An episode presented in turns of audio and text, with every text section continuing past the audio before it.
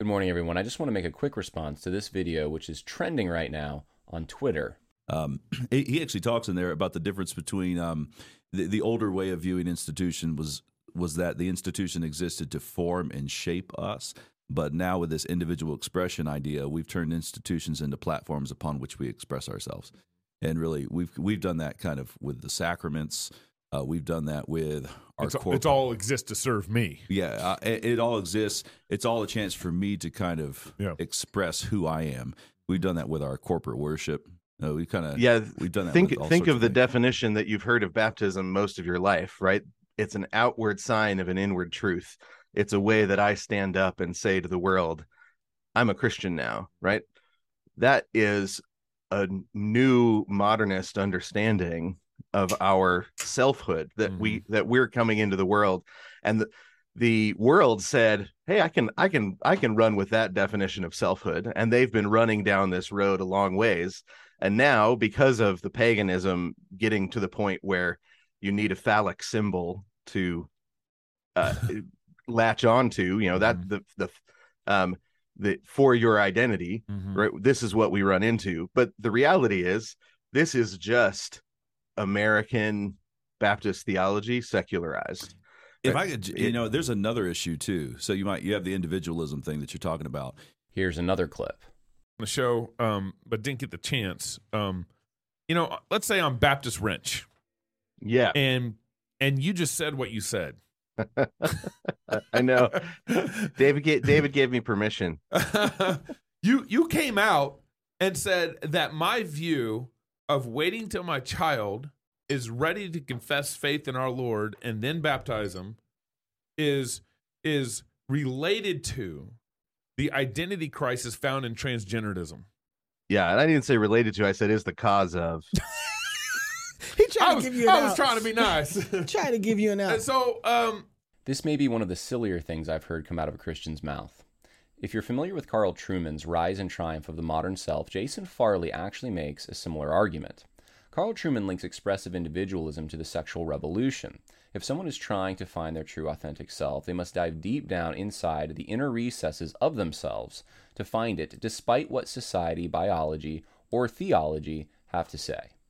Farley goes the extra step of linking expressive individualism to Baptist theology. Because Baptists believe one is not qualified to participate in the ordinance of baptism until they have an inner assurance of salvation and are ready to express this truth to the world, they are somehow similar to transgender people coming out about their real selves.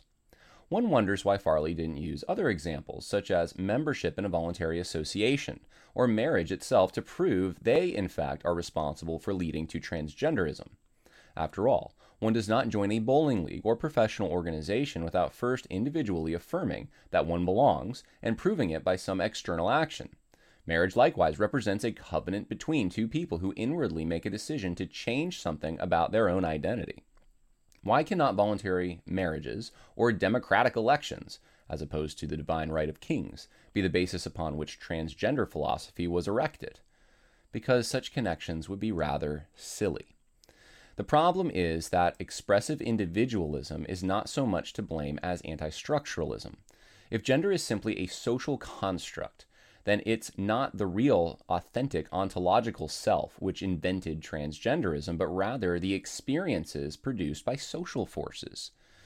People think they are non binary because of experiences they undergo. It's because they are born into a social fabric that defines them. If gender is rooted in nothing deeper than the interwoven tapestry of social forces, then it isn't the discovery of the self that produces transgenderism, but rather the erasure of the self. This can be seen in more than gender theory. Race is also a social construct, so the postmodernists tell us. One only has to recount the list of black voices who are deemed to be inauthentic simply because they lack what the sociologists call the black experience. You see, it's not enough to have genetics or to think oneself is black. One must be socially constructed through experiences of oppression in order to be truly black. Similarly, one can be oppressed and white but still maintains white privilege simply because they supposedly experience benefits accrued from the rest of society. Social forces then erase the individual in favor of an external self producing power structure. If this is true, would not Presbyterianism, which asserts that one is born into a covenant community regardless of their choice, be a better candidate for what produced transgenderism? After all, look at the mainline Presbyterian denominations and whether or not they have pride flags flying outside their churches. Of course, not, because this logic is silly. Neither Presbyterianism nor Baptist theology produced transgenderism. Scripture says that evil comes from three basic places the world, the flesh, and the devil. Could it be that transgenderism is rebellion against the Creator's laws in the natural realm? Could it be that people have traded the truth for a lie? Could it be that if society was more Baptist or more Presbyterian in the Orthodox sense, there would be less transgenderism? This comment is silly, and I do hope it's retracted.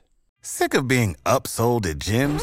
My guy, you're currently a base member. For $90 more, I can upgrade you to our Shred membership. For 130 more, you'll be a Swole member. And for just $300 more, you'll reach Sweat Platinum. At Planet Fitness, you'll get energy without the upsell. Never pushy, always free fitness training and equipment for every workout. It's fitness that fits your budget. Join Planet Fitness for just $1 down and $10 a month. Cancel anytime. Deal ends Friday, May 10th. See Home Club for details. Prescription products require completion of an online medication consultation with an independent healthcare provider through the LifeMD platform and are only available if prescribed. Subscription required. Individual results may vary. Additional restrictions apply. Read all warnings before using GLP 1s. Side effects may include a risk of thyroid C cell tumors. Do not use GLP 1s if you or your family have a history of thyroid cancer. If you've struggled for years to lose weight and have given up hope, did you know you can now access GLP 1 prescription medications at trylifemd.com? We're now offering eligible patients online access to GLP 1s, the breakthrough prescription medication that can help you lose body fat and weight. Listen to what people are saying. It's fun to put on jeans that you couldn't get into six months ago. Every morning, I look forward to getting on the scale. For anybody who's struggling with their weight, it's a godsend. And here's the best part your insurance may cover 100% of the cost of your medication. So go to trylifemd.com to have your eligibility checked right now. Get started today at trylifemd.com. That's T R Y L I F E M D.com.